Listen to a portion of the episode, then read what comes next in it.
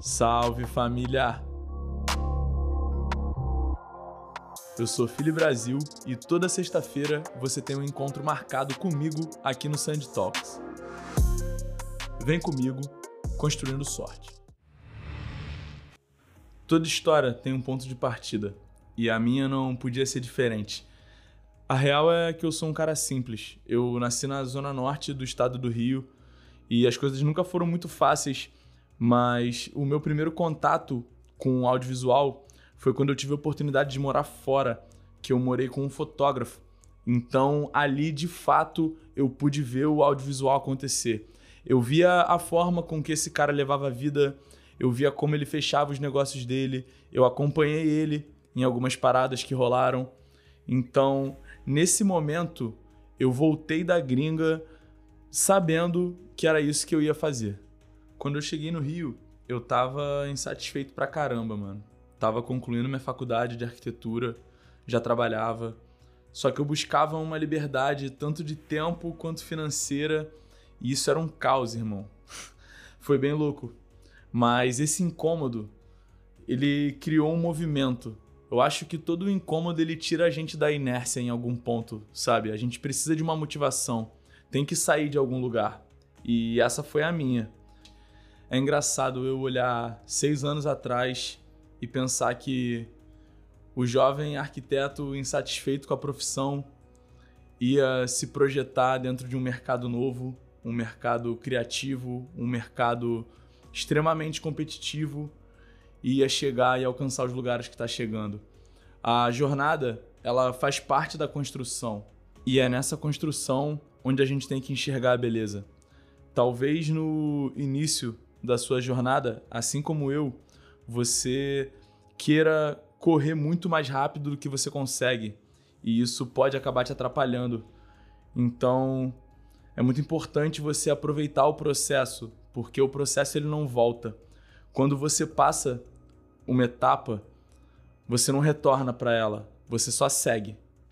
Assim que eu concluí a, a universidade, porque eu acredito que tudo que a gente começa, irmão, a gente tem que terminar, tá ligado? Então, se eu me propus a fazer um curso, eu vou fechar esse curso. Assim que eu concluí, eu comecei a trabalhar, montei um escritório de arquitetura com um amigo. Só que eu não era apaixonado por essa parada, irmão. Como eu falei, eu era muito insatisfeito. E aí, depois de um tempo, eu tomei a decisão de fechar o escritório.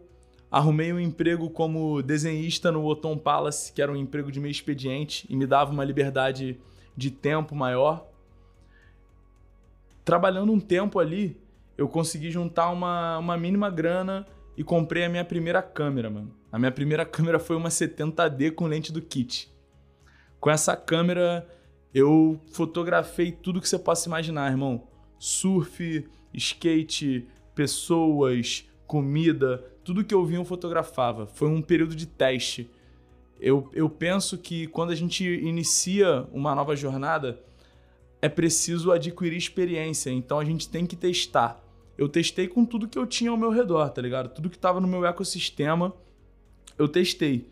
Evoluí a minha fotografia, comecei a fazer amizades, criar networking, me aproximar mais do vídeo, entender quais que eram as necessidades que o vídeo demandavam, que com aquela câmera eu não ia conseguir, mas mesmo assim eu insisti e evoluí até onde deu. Com o tempo, eu comecei a fechar alguns clientes, comecei a fechar trabalhos melhores de fotografia, fechava uma coisa ou outra de vídeo, só que o equipamento estava me limitando muito. Então eu senti a necessidade de fazer um upgrade. Nesse momento eu já tinha alguns conhecidos e montei a minha primeira produtora. Um dos meus sócios, ele tinha uma visão de como ir para o Paraguai e comprar os equipamentos lá.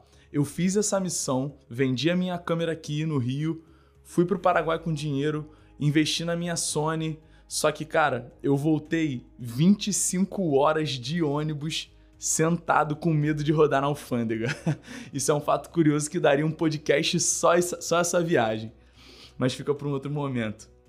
Depois que eu voltei do Paraguai com essa câmera nova, eu comecei a, a melhorar muito nos vídeos, porque eu estava com o equipamento adequado para fazer o que eu precisava. Então, com a minha dedicação e uma ferramenta que me ajudava, não tinha como eu não evoluir. Os eventos, eles entraram na minha vida de forma muito natural. Eu já era consumidor, tinha alguns amigos que produziam alguns eventos aqui no Rio, e um dia eu tive essa girada de chave de, cara, eu não vou mais gastar dinheiro com festa. Na real, eu vou ganhar dinheiro com festa. Eu comecei a fazer todas as festas que apareciam. Mesmo sem saber, sem ter referência, a única referência que eu tinha real de evento era a Sandy. Eram os caras que eu olhava e falava, pô, mano, o que, que esses caras estão fazendo que o vídeo deles fica melhor que o meu? Não era possível, tá ligado? Isso aí me trazia um senso de competitividade muito grande, mas não uma competitividade negativa. A competitividade no sentido de, de olhar um trabalho maneiro e você querer chegar naquele patamar ou passar esse patamar, tá ligado? Eu acho que essa ambição de forma positiva, ela é essencial para que a gente se mantenha motivado, porque se a gente não tiver para onde olhar, a gente fica sem saber para onde ir. Eu vejo os eventos como uma escola. É o lugar que você pode experimentar, você tem mais liberdade na hora de fazer uma edição, na hora de criar uma imagem diferente. Só que ao mesmo tempo que você tem essa liberdade, é um ambiente extremamente hostil quando você está tentando fazer cinema. Você está trabalhando de madrugada, ou seja, você já está mais cansado, está trabalhando com pessoas que estão alcoolizadas, com luzes diferentes que vão interferir na tua imagem. Então, o evento ele é real, uma escola de guerrilha. Quem manda bem em evento, muito provavelmente vai saber desenrolar em qualquer outra área do audiovisual. Depois de mais ou menos dois anos e meio trabalhando com eventos e abraçando o mundo com o que chegava de trabalho, eu comecei a flertar com a Sandy porque eu comecei a evoluir nos eventos. Então, o que a Sandy não fazia, eu fazia aqui no Rio. Então, foi natural que o Egon olhasse para o meu trabalho e me chamasse para conversar. Eu lembro como se fosse ontem, o dia que eu entrei na saleta na antiga Sandy House. Aquilo ali era um bunker criativo, né, cara? Uma... Era o sonho do audiovisual. Uma casa com 20 pessoas, 20 criativos, todos os dias, desenvolvendo, trabalhando, trocando ideia. Eu lembro que quando eu entrei na saleta para conversar com o Egon, ele me fez uma pergunta muito simples, muito clara. Ele falou assim: Fili, você quer continuar jogando o Campeonato Carioca ou você quer jogar o Campeonato Brasileiro ou uma possível Champions League? Cara, depois que, eu, que ele me fez essa pergunta, não teve como. Eu fiquei mais um tempo trabalhando como frila, mas foi inevitável que eu vestisse a camisa, porque tem que ser foda, tem que ter o DNA. E eu sei que eu tenho esse DNA. O que eu não esperava que fosse acontecer era que nesse momento, onde eu tinha uma troca intensa com as minhas referências, estava ganhando destaque no cenário nacional, desenvolvendo um baita trabalho dentro da Sandy, a pandemia fosse acontecer. Mas ela aconteceu, irmão. E foi forte. Foi duro. Todo mundo que viveu isso e sobreviveu saiu mais forte, saiu fortalecido. E todas as pessoas que abraçaram o papo e continuaram vivendo esse sonho, eu tenho certeza que lembram desse período como um dos piores momentos da vida.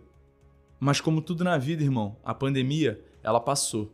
E logo na sequência veio a virada eu me vi ocupando uma posição de liderança com novas pessoas, novos olhares, novos desafios. Era uma condução que nem eu mesmo sabia que eu estava pronto para assumir. É uma responsa que nem todas as pessoas querem, mas que algumas pessoas nascem para isso.